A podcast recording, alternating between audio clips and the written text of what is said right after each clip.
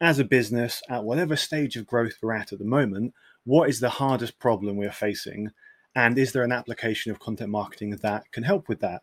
You should always be led by whatever the problem is towards the growth, towards the channel you want to pick. You're listening to Content Logistics, a podcast for B2B marketers looking to build a content engine that drives revenue. In each episode, Camille Trent interviews the marketers behind the best content marketing flywheels and uncovers the tactical aspects of content production from first draft to first customer.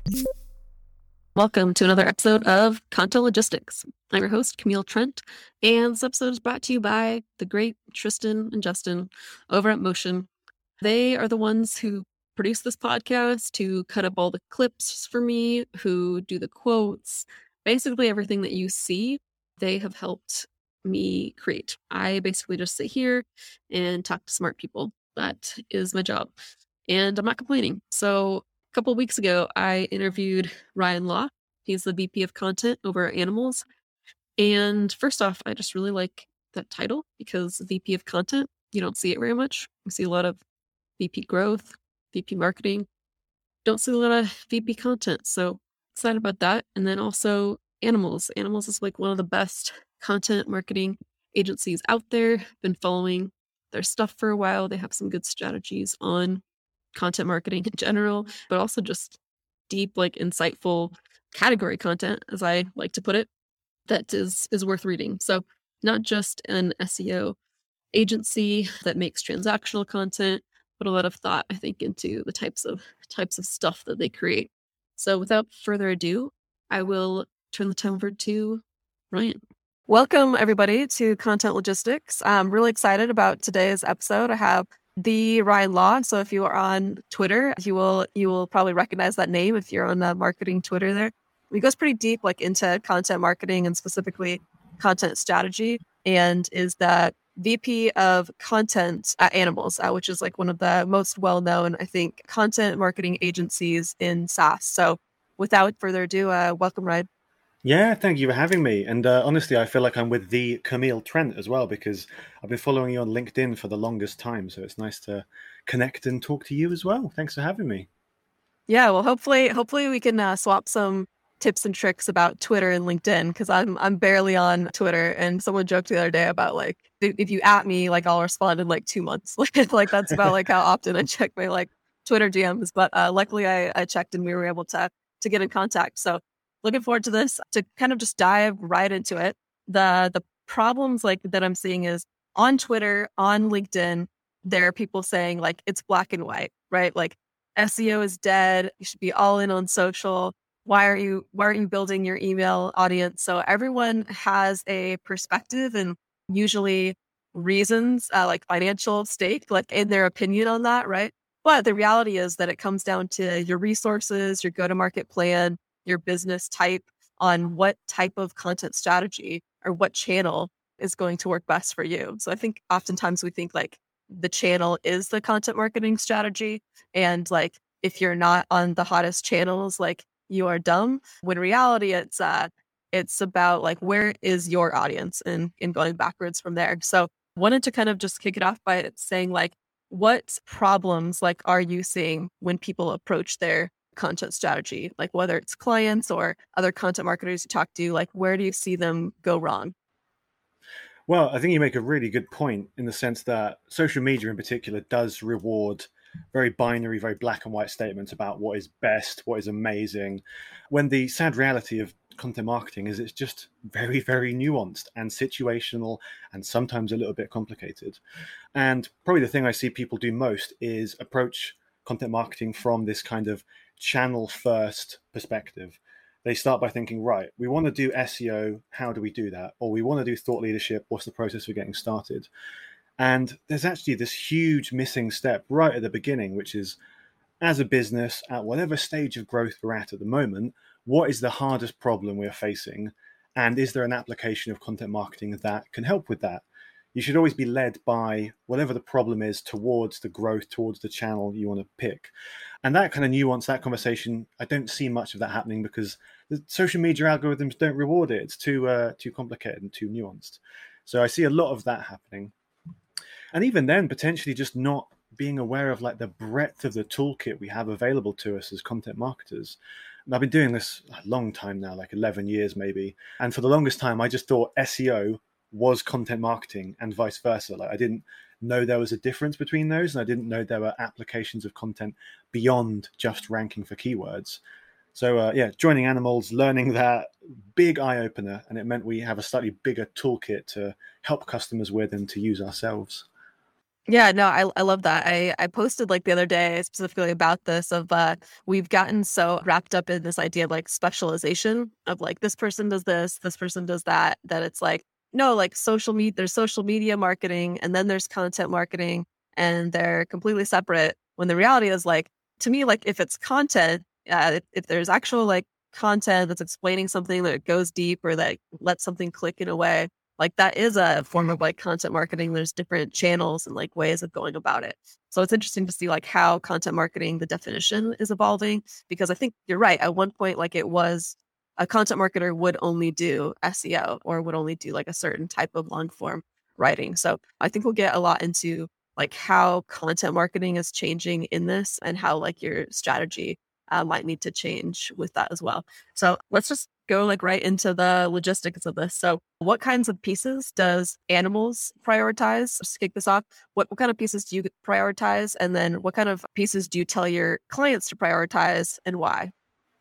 Yeah, I love this question because I feel like it's something I have to explain through the sales process quite often because I think Animalz is well known for thought leadership content. That was what drew me to the blog. That was why I read it because it was this interesting type of content I'd never seen before. Wasn't informed by keywords in the first instance. It was informed by like personal experience and opinion and correcting, you know, misunderstandings and mistakes that we saw in the industry. And that I think a lot of people assume we do that because it's the best type of content. Above all others, every company should, in some capacity, do thought leadership, and we, you know, maybe we think that's the best type of content. That is not at all the case, like not even remotely. I was just looking at some data that we pulled for our last benchmark report. A really good way to refute that idea is actually that I think it was 85% of all the traffic we generated for our customers uh, in the last, yeah, 2021, I think it was. 85% of that came from organic search. So, really, in most cases, not driven by thought leadership. And the simple point there is that we are a content marketing agency our business model, our unit economics, our go to market strategy needs to be very different to a lot of the companies we classically work with, which are quite often big B2B enterprise SaaS companies. At Animalz, for example, you know, we have quite a high average contract value. Companies that come to us generally spend a good chunk of money with us. And that means we don't need the volume that a company that's selling you know five dollar a month app subscriptions need we can have a much smaller target audience on the blog um, and that works for us that is profitable that's the right business model and we also generally work with like really discerning experienced marketers so like cmos and founders so our content has to be particularly discerning and thoughtful. So the trade-off we're making is that we're sacrificing lots of volume and having far fewer people come to our blog than probably most content marketing agencies experience in service of basically a better engagement, trying to attract more qualified people, getting the most experienced marketers in the world to come to our blog and talk to us. In terms of what we recommend to customers, thought leadership like that is one tool in that toolkit we sometimes do work with companies that have similar business models, and actually, for them, thought leadership is a great thing to do. Sometimes early stage founders are a great example of that. In their cases, building their personal brand is one of the most valuable things they can do because maybe they're trying to raise funding, maybe they want to communicate their vision for the industry, and all of that is more important and more immediate than generating a bunch of search traffic. But that's not always the case, obviously. Some companies come to us and they just want as much organic traffic as possible. That is totally the right thing to do. Their whole business model is predicated on getting hundreds of thousands of people in at the top of the funnel so that that filters through into um, enough revenue to grow a business. Nice. Yeah, there's a lot of there's a lot of gold in there. So I almost want to like now that we have those as benchmarks, you've been talking about consulting business, um, which is Animalz, and then also like a SaaS business and kind of like the why behind okay you have a higher acv so you, you don't need the volume right but a lot of your customers it sounds like have more of a volume play being probably more product based businesses like saas in general right And so that explains like a lot of the why and like how you should think about your content strategy. But I want to break down like even deeper into that why. So let's like almost like build this from scratch, right? So let's say it's a, a software company, because I think that's going to be like the most common use case for people. So you're a software company. What are the next questions that you're asking me, maybe as a client, about my business model to determine where you're going to start with content? Probably two factors I think are the most immediate and most important. So one of them is average contract value. How much on average are people spending with you? Because obviously the point of a business is that you serve a market, you build something great, but you also get enough revenue from doing that to hire people and have a company and create something that didn't exist before. So you, that is the kind of core constraint, the core unit economics. How much on average do people spend with you? Because then you, you can work out how many people you need to come and buy something from you. And that's the start of that calculation. Probably the other part of that is the buying process. So how do they go about spending that money. In some cases, that can be an immediate thing. You know, if I'm buying like a, I have a pen in my hand. So if I was looking for a pen, I may not even need a pen. I may not have this, you know, whole buying process. I may literally just see a pen on the internet and I will just buy it because it's low stakes enough that I don't mind doing that. At the other end of the spectrum, there are companies where maybe they'll close five customers a year, and those accounts are they can be millions of dollars and the total number of people that even exist in the world that are capable of buying those products is tiny. It could be like in the hundreds, for example, and the odds of them Googling about their problems and using that as a mechanism for purchase are basically non existent. So, working out where your company fits within those two extreme cases, those two variables, that's a really good way of working out like where do these people hang out? How often do I have to engage with them? What kind of content do they need from me?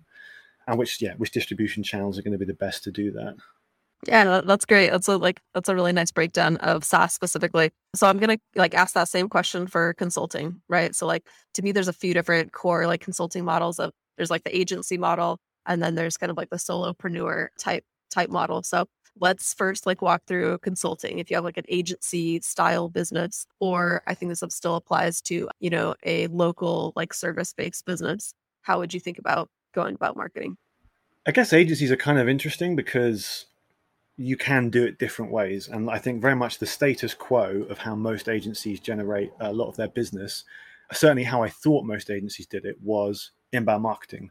So, case in point, like the agency I co founded, I did the traffic thing. I tried to rank for as many keywords as I possibly could, get as much traffic into the site because I very much bought into the inbound ethos and I thought that was how we would grow. And I know some agencies do do that and actually grow on the back of that. They get lots of people in at the top of the funnel. And then I think the key process there is having really good like lead qualification, lead scoring. Because the problem we had when I did this was basically drowning my sales team in this instance, one person. I'm very sorry, Martin, with way too many like terrible leads, terrible contacts that just weren't a good fit. But if you've got a good process in place to like automate that and filter that down to the handful of people that are probably going to be a good use case, then I could see that working. But when you look at all the agency blogs, they all do that. They all try and rank for the all the content marketing keywords, all the SaaS growth keywords, and it all just looks samey and terrible. So I know the impetus behind the Animalz blog was always to just not write that stuff. Let other people do it, and we'll focus on the more interesting, more qualified stuff, which you know I talked about earlier. So I think in that case, there's this same constraints apply in the sense that there are not that many people that are probably going to buy from you. It's a relatively small market relative to you know consumer markets, but you can reach those small people either by going big with content and traffic and then lead qualification, or else by being very direct and I suppose, more efficient with it.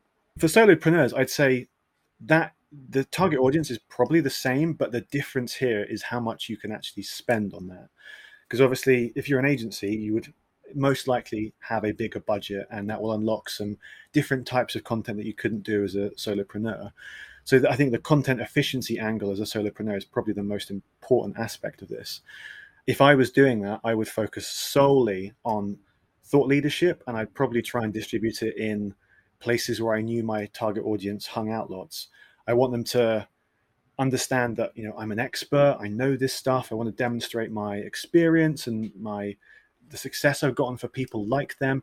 I wouldn't bother going broad at all. I'd go as like focused and niche down as I possibly could, and probably spend loads of time hanging out on like uh, Slack groups and little Twitter threads and things like that. Yeah, no, this is great. Okay, so you I think touched on several different factors that I'll then like recap now so we can think about this for the rest of the episode in terms of what types of things should if you're listening you be considering as a solopreneur as a uh, as an agency owner or as like a SaaS business and it really like boils down to like are you going to play the volume game or are you going to have like a higher ACV and are you going to play more of like the thought leadership game? And so in other words, like it comes down to your your go to market and like what what are you selling? Because those in general, like if you look at just economic supply and demand, like those are two ways that you can approach it. You you can be everything to everyone and try and just uh, have like a large TAM go for the whole market or have like a tiny sliver of that, but then be able to be like very focused and and do like thought leadership to one audience. So one thing that I want to recap like for people listening is like your specific use case for Animalz. You're thinking about it in terms of like the audience, like what types of content does like my audience prefer to consume? And I think it's probably fair to say that a content marketer is willing to to read a longer piece or just read in general maybe like than uh, your average like consumer. And so for that reason, like you can probably still like get get away uh, with that or like approach it that way. Whereas like a, another type of consumer, so let's say a developer maybe uh, is going to have like a, a slightly different um, format that's going to be preferable to them. Same thing with sales, like same thing with CS. And so thinking about like how your audience prefers to consume content and how they currently interact with content, right? Like is actually like pretty smart. So I don't know if you have any thoughts like around that specifically, but wanting to make sure that I keep revisiting it comes back to the customer, like what type of customer and how do they like to consume content. Yeah, I love that. Very much the way Animalz grew, and it still does grow in many ways. Like word of mouth is still a big thing, and that's typically we do a good job with content marketing for a customer, often like the CMO of a you know Series B startup, something like that, something in that region, and that person has colleagues and peers at other companies that go, "Wow, I, I love what you've done with the content. How did you do that? You know, oh, you did it with an agency. Can you introduce us?" So we have this kind of core growth that comes from that demographic, like very experienced, savvy, in some cases cynical marketing people because they've done all this before they know how it works they know the industry they're beholden to business metrics very no nonsense. And the yeah entire impetus of the Animalz blog and the format we use is basically what do those people care about? Because if you think about if we want to write about content marketing because these people do in some cases care about content marketing you can do anything from writing content 101 stuff how do you search optimize a blog post all the way through to some like really nuanced interrogative reflection on the models that impact like SEO. So a lot of the stuff we've written on the blog is where is search heading? What are the incentives created by the current search model and how can companies differentiate from that? We basically just try to solve the hardest problems that these people are thinking about. And I think sometimes like length is a necessary part of that because hard problems probably require long answers in some cases. Yeah, yeah, no, that's that's great. So I I think it's uh, just a testament to as I'm reading it, I'm like, oh, a writer wrote this. You know, you're you're like thinking about it and you're connecting with the creator because you're like, this person like gets me, right? Or like this person is the expert, like in this case, which is you know advantage that you have uh, is like you know writers talking to to writers, marketers talking to marketers, and so being able to have that in-house expertise is like kind of a, the next thing I wanted to talk about because that I think is a determining factor on what you choose as well. So uh, to break it down, like you mentioned, high ACV versus low ACV, that being like a, a huge factor. And I think that goes into like, are you sales led? Are you product led? Right? Because can you even afford to be sales led if you have too low of an ACV? Like probably not, right? So there's that. And then from that, there's like land and expand. So if you're product led, like it may be a, a by seat, right? And so like you might just have a few at first, but you're you're banking on that expand play to be able to kind of pay more for those first few seats, hoping that they'll expand. And then there's run rate. So are you funded or are you a bootstrapped company? And if you, because you mentioned this, like if you are bootstrapped or if you're like a solopreneur, you probably won't have like the budget to do certain strategies. That's going to like automatically determine like what type of strategy I can run. And then the last piece that we talked about is is like to do thought leadership, you have to be a thought leader for that space. You either have to be the thought leader or you have to have someone within your company that's willing to be that, that's willing to set aside the time for that, or like get super innovative and go kind of the influencer creator type route where you are paying like the people that are the experts or that are using the product to create that kind of like UGC content for you or be the the host of your podcast, right? So bunch of different stuff that I just uh, dropped there, but I think like you ran through like all of those different factors to consider when building your content strategy. And so I want to start from the bottom there about when thinking about thought leadership, what resources do you have to have in place? I'm quite kind of egalitarian and democratic when it comes to who can write thought leadership. I'm kind of of the opinion that every company has people within it that have solved a hard problem that other people would benefit from hearing the answer to. So I think it's very we can have quite a restrictive definition where we think, you know, unless you're a serial founder that's raised X million dollars and you know closed, gone to IPO or whatever, you can't be a thought leader. But I think the definition is much more generous and much more broad of that. I like the idea of earned secrets, which is this term that comes from Andreessen Horowitz, but basically if you've solved a hard problem and you can share it with other people that is something you have to thought lead with. You can get that out into the world because other people might not have done that. And so when i think when we write thought leadership for customers that is what we are trying to look for.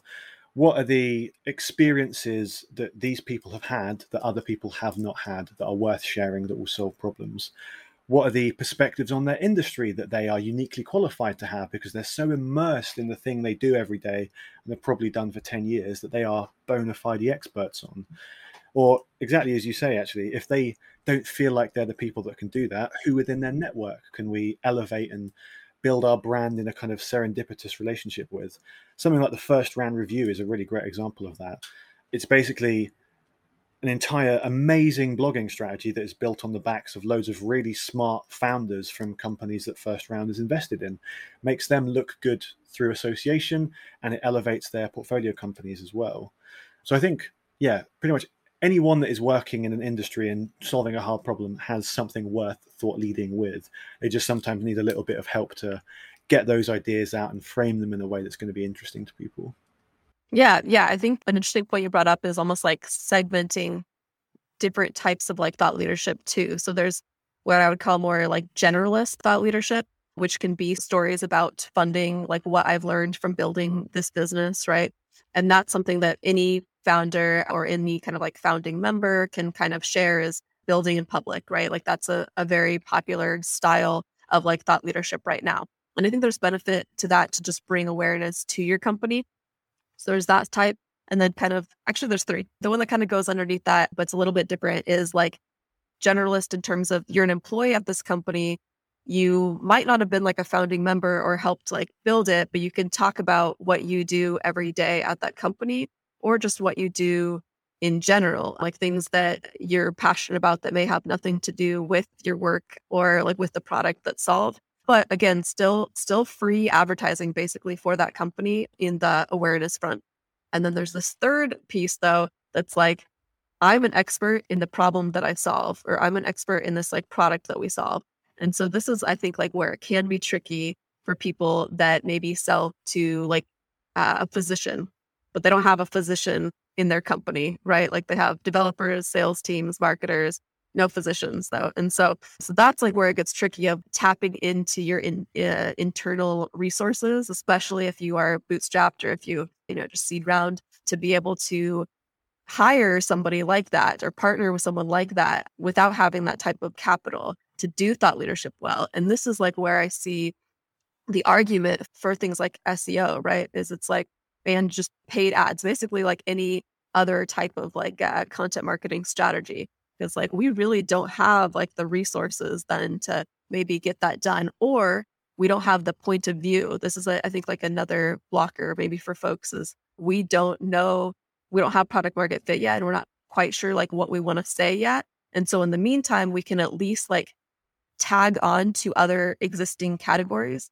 And that's just like an easier format for most people is like we can sort of like tag on to p- things that we already know that people are searching for and the problems that we already know that people know that they have while we kind of figure it out ourselves of like what is our a point of view what is like our exact like target market and while we're zeroing in on that we'll do a little bit more of like transactional listicle maybe like style content right? So just curious like on your thoughts about that and like how you differentiate the two I love those points.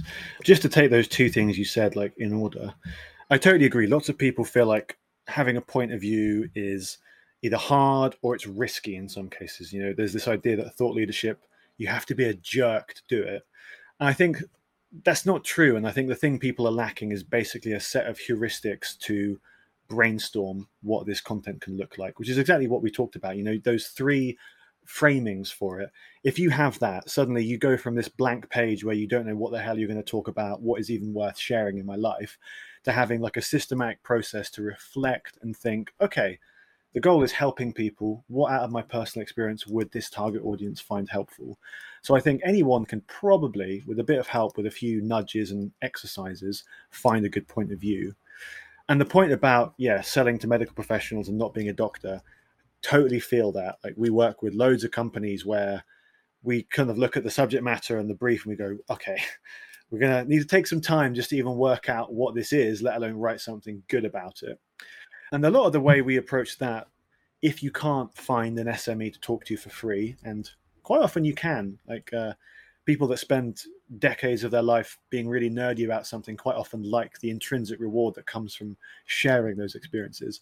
But even if you can't, I think if you are a company that sells to medical professionals and presumably you've got some measure of traction and like some people some medical professionals are customers by definition you have people in your team that must know something about the medical profession.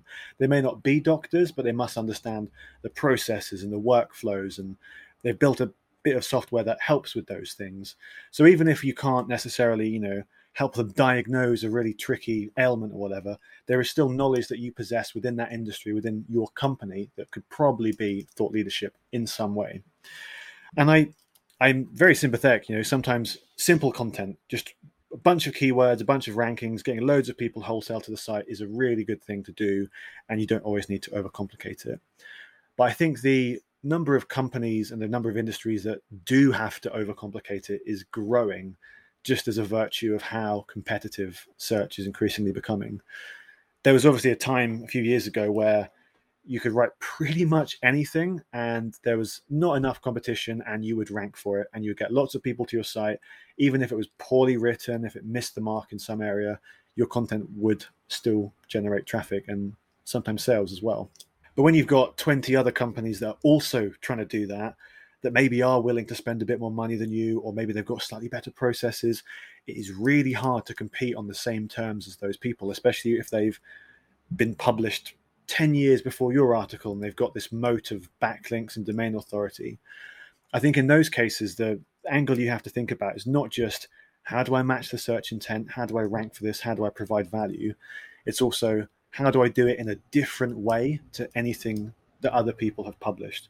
What do we as a company uniquely have to say on this topic that will make people remember us and will earn a spot within the very competitive search results?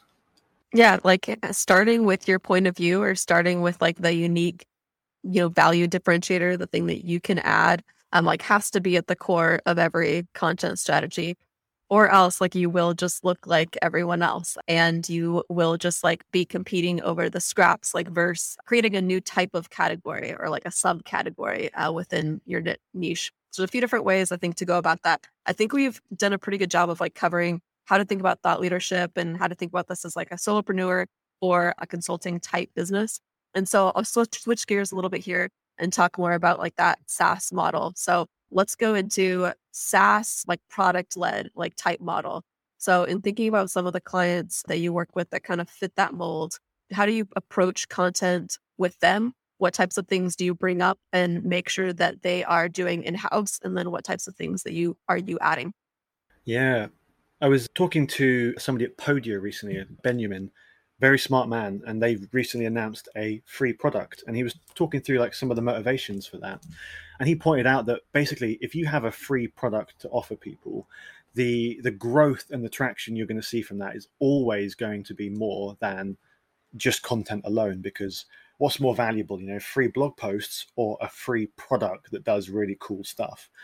And that was like a bit of a it was a, an amazing framing for me. It made me think about this a bit differently because i think the goal then is not to use content as like an acquisition mechanism in its own right. It's to support the acquisition done by your product like the product led growth. And i think one one thing we've not covered which is really important to talk about within that particular problem is making users successful with that product. Because obviously we've been talking so far largely about acquisition getting people to the point where they want to start using something. And then we kind of assume that you know onboarding flows take over and they'll find value from the product and that's all good and i can retire from my role as content marketer because my job is done. With product led growth that's obviously not the case at all because getting them into the product is the first hurdle. The next is making sure they get enough value from it and understand enough of the breadth of use cases available that they are willing to actually pay for it which is the thing that then really matters. So a huge role of content marketing in that case is how do you demonstrate the use cases? How do you show people the entire constellation of things they can do with it? Because we've worked with you know companies like Airtable or Zapier in the past, and they are platforms that can do literally anything. Again, not like my humble pen where you everyone knows how to do with that. If you open up an Airtable database for the first time, it's kind of terrifying. You don't know what to do unless you come into a very specific use case. So a lot of the things we do in those cases are case studies. How have people like you solved the hard problems in their life using our software, our platform? And templates as well, building huge libraries of templates. How do we create something that a new user can copy and paste and accelerate that time to value? And that has the happy consequence of quite often having a ton of search volume associated with it. A lot of the like highest volume posts we've written for customers are how to do X template and adding in some kind of like yeah free download or some product segue there is one of the best things you can do for those kind of companies i think.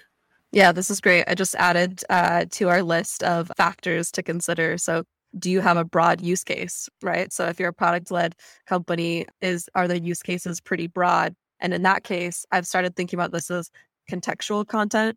You need more contextual content to kind of like understand how to use the product to be able to get that value out of the product, to be able to truly be like a, a product led company, right? Like without the directions to to use the product, there's only so much you can do in product and so much that I'm going to put up with in terms of like a guided tutorial in there. That like I need to be able to come in there and use the templates that I either found like through SEO, like you mentioned, or like they are in the product ideally both right so you, you have kind of like this back backdoor way into the product right? And you have like the context that you need to have success in it. And then it's just a matter of like plug and play from there. So I think you summed it up nicely for a product led of more contextual content, more about like how this product kind of fits into your life and helps your existing workflow versus like it feeling like it's adding a new workflow, which is, I think, like the biggest barrier that product led companies run into is like, why do I need another product? Like SaaS is eating the world, right?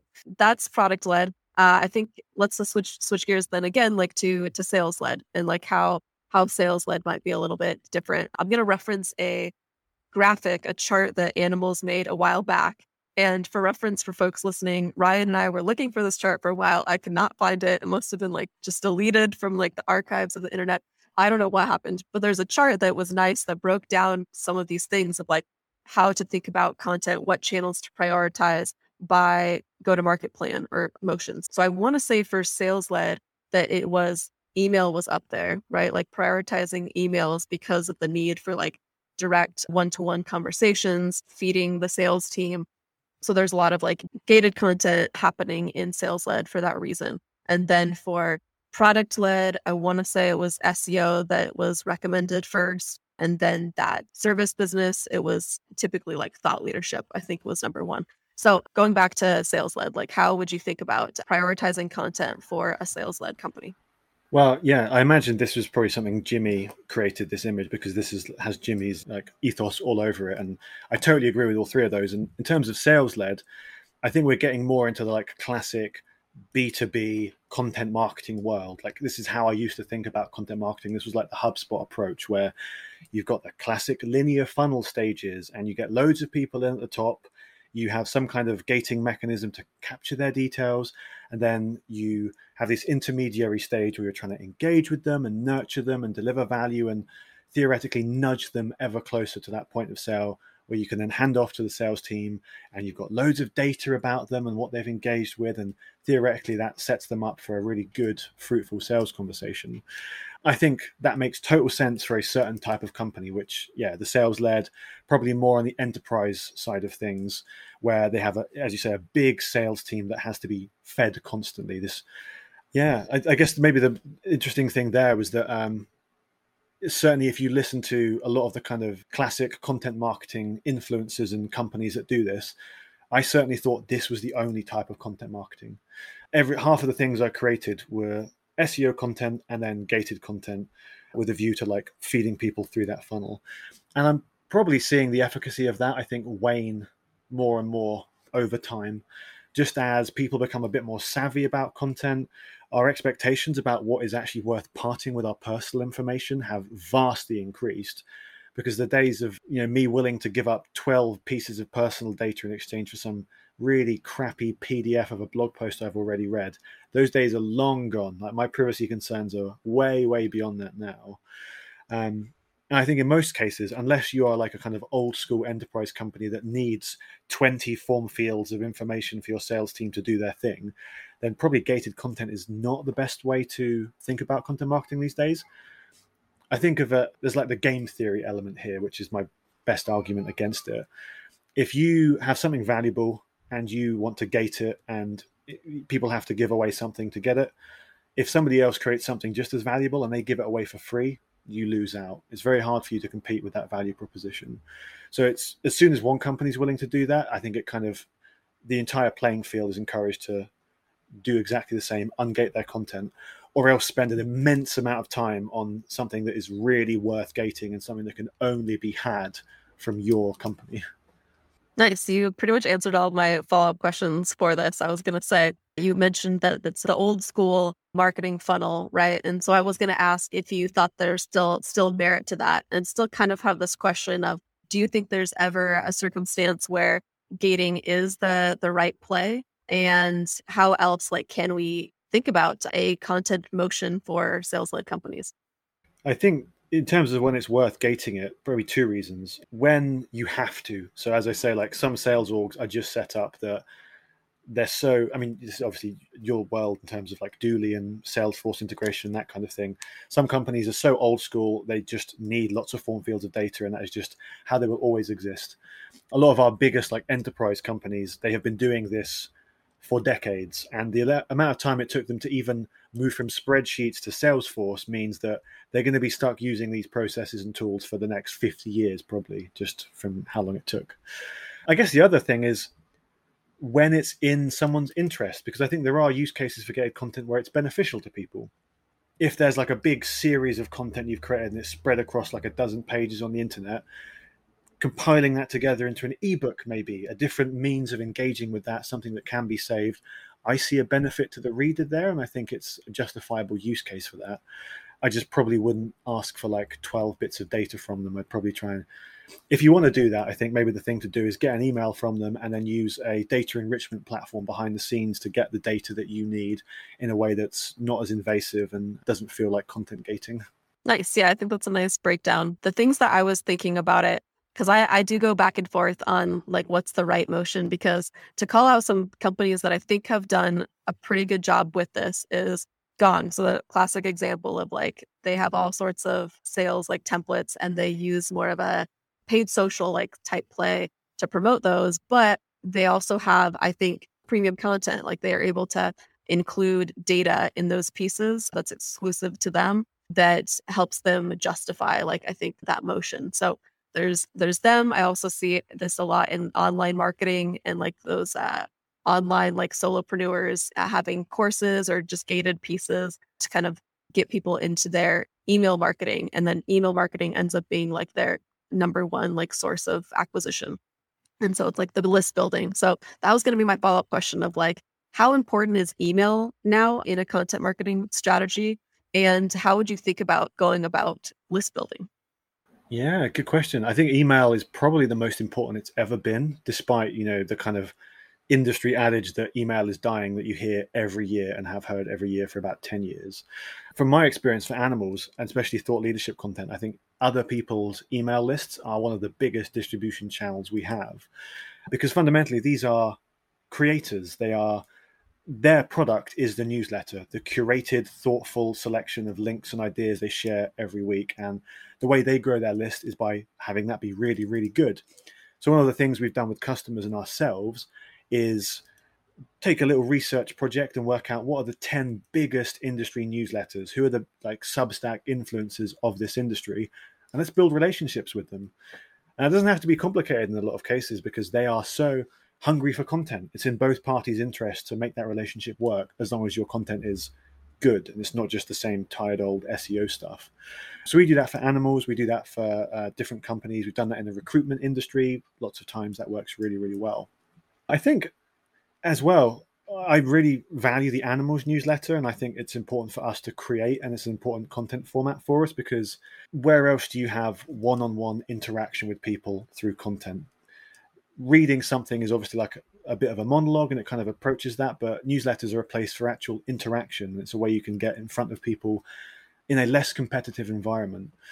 Maybe the hardest part of that is working out how you stand out from everything now that there are so many of them. And you hit on a really interesting point which is the friction between giving stuff away for free and gating stuff and keeping it private because obviously if you're a, new company and you want to grow like a, a, mailing list or a community or a startup it's in your interest to give everything away. Because every time you give something away that is a chance for people to find you. It's a mechanism for awareness.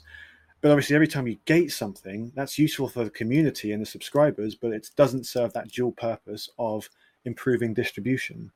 So if the Gong, for example, it's cool that they can do that with premium content, but I'd almost argue that's something that is only accessible to companies that reach a certain size. Because if you have to, if you've got one writer and you're trying to choose between raising awareness or creating valuable gated content for the community you have, you should probably focus on the awareness portion first and get that to like a critical mass.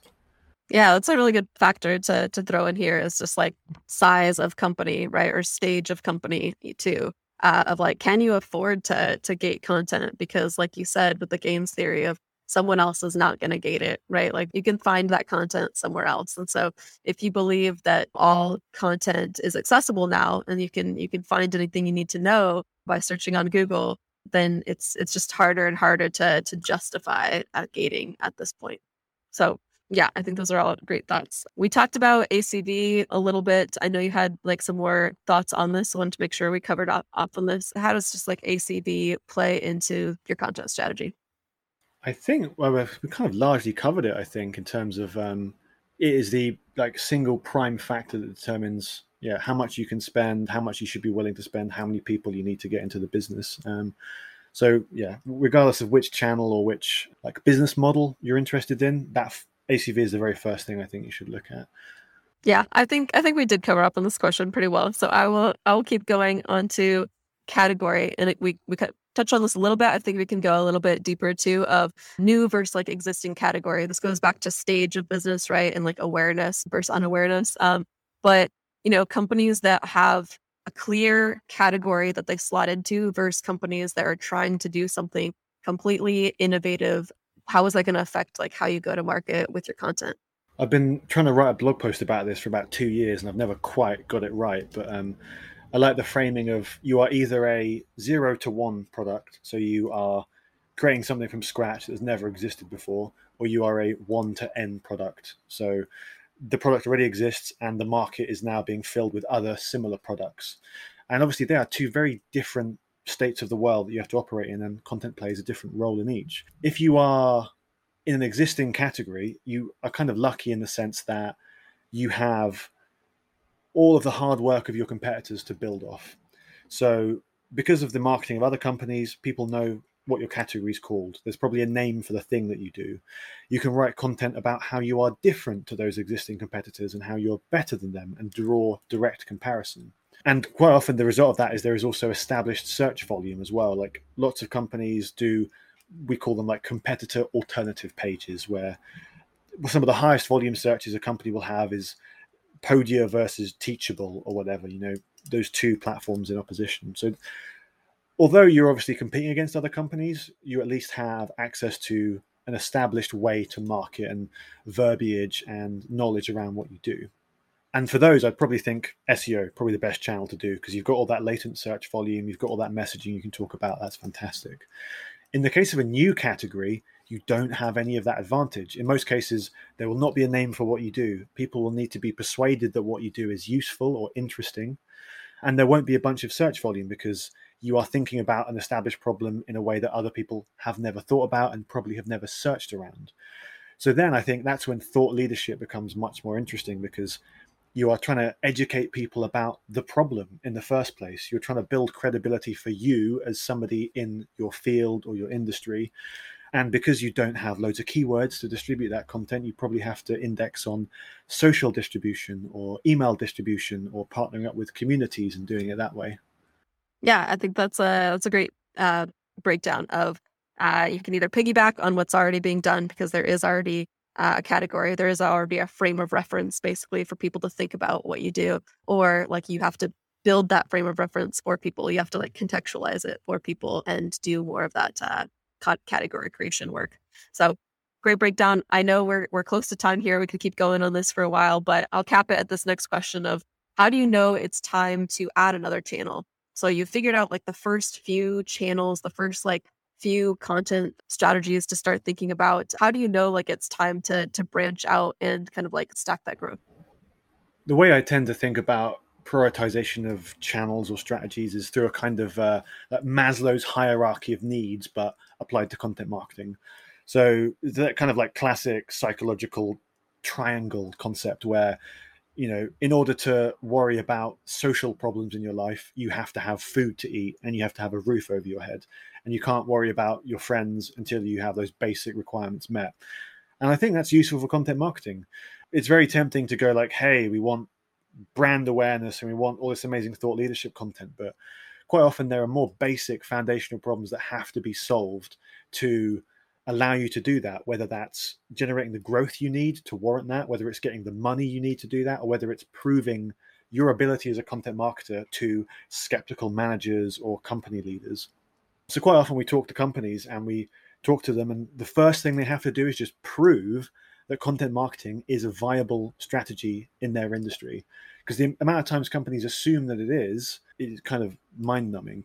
So, quite often in that case, the thing you want to do is just as efficiently as possible sell something with content marketing. So in that case, we'd probably do like a bit of bottom of funnel content. What is like the keyword that is closest to the problem you solve? Or is there a particular sales conversation that your sales reps are having over and over again and they're struggling to close that we can write a bit of content to make that conversation a bit more compelling, a bit more interesting, and a bit more credible? And then beyond that, you start unlocking the higher levels of the hierarchy. So maybe you want loads of SEO traffic, but actually your domain authority is terrible. You're a brand new company. You don't you can't rank for anything because you've got like five backlinks to your whole site. So instead of writing a bunch of SEO content, which is probably not going to get many backlinks, like how often do people link to a really boring what is article or a how to post? You should probably pick that one goal and go as directly and as hard for it as you can and create content specifically just to build links. So that might be like a benchmark report, some kind of data aggregation, maybe like a really spicy contrarian opinion that you want to share and generate some discussion. So I think, yeah, generally thinking, what is the most immediate, pressing, hardest problem you have in mind? Have we solved that? If we have, let's move on to the next problem and the next type of content. And just another point around this that I think is useful. I published a case study recently about one of our customers, a company called 360 Learning, and they are amazing at all aspects of content. Joey, who's our point of contact, basically brought us in as the first thing that she did, and we helped her with SEO. So we built like a, an organic engine for their growth, and we did a good job. But the cool thing about that was that gave her content skeptical CEO the fodder, the trust to let Joey do whatever the hell she liked with content because she proved she could hit those core pipeline metrics. So as a result, she's done more interesting things like podcasts. They've even done a docu series where they actually filmed her onboarding at the company and like made it into a whole video series. All stuff which is really hard to justify unless you have those core pipeline metrics in place and you are generating new business from your content. Yeah, yeah, I love that. Uh, I love that you brought up uh, the Maslow's like hierarchy into this and Maslow, and just thinking about like cover your bases first, right? Like making sure that like you are hitting like the the goals that you were hired to to hit before like uh branching out and before like chasing the next uh, uh shiny object. So yeah, so I can we can kind of uh wrap up there. I don't want to keep you too long. Get the hit that one minute mark. So, um, where can people find you? Well, as you pointed out, I spend probably too much time on LinkedIn. So I'm on at thinking underscore slow. And other than that, the Animalz blog is the best place, or the Animalz newsletter if people aren't subscribed. Uh, we've been a little bit quiet for a while just because we've been working on some internal stuff, but I am back on that marketing business again, and we have a whole bunch of content going out in the next few weeks, including a few experiments and cool stuff that I think might be useful to people that yeah, are thinking about the future of content marketing. So yeah, check out the uh, Animalz blog. Perfect. Well, I can vouch for Ryan. He shares some some pretty uh, interesting uh, approaches about content marketing and just about life on Twitter. So follow him there. Follow him on LinkedIn too, and check out Animalz if you're listening to this. All right. Cheers, Ryan. We'll talk soon. Yeah. Thanks for having me. Thanks for listening to Content Logistics. This episode was produced by Motion, a done for you B2B podcasting agency for busy marketers. If you liked what you heard, please follow the show on Apple, Spotify, or wherever you listen to your favorite podcasts.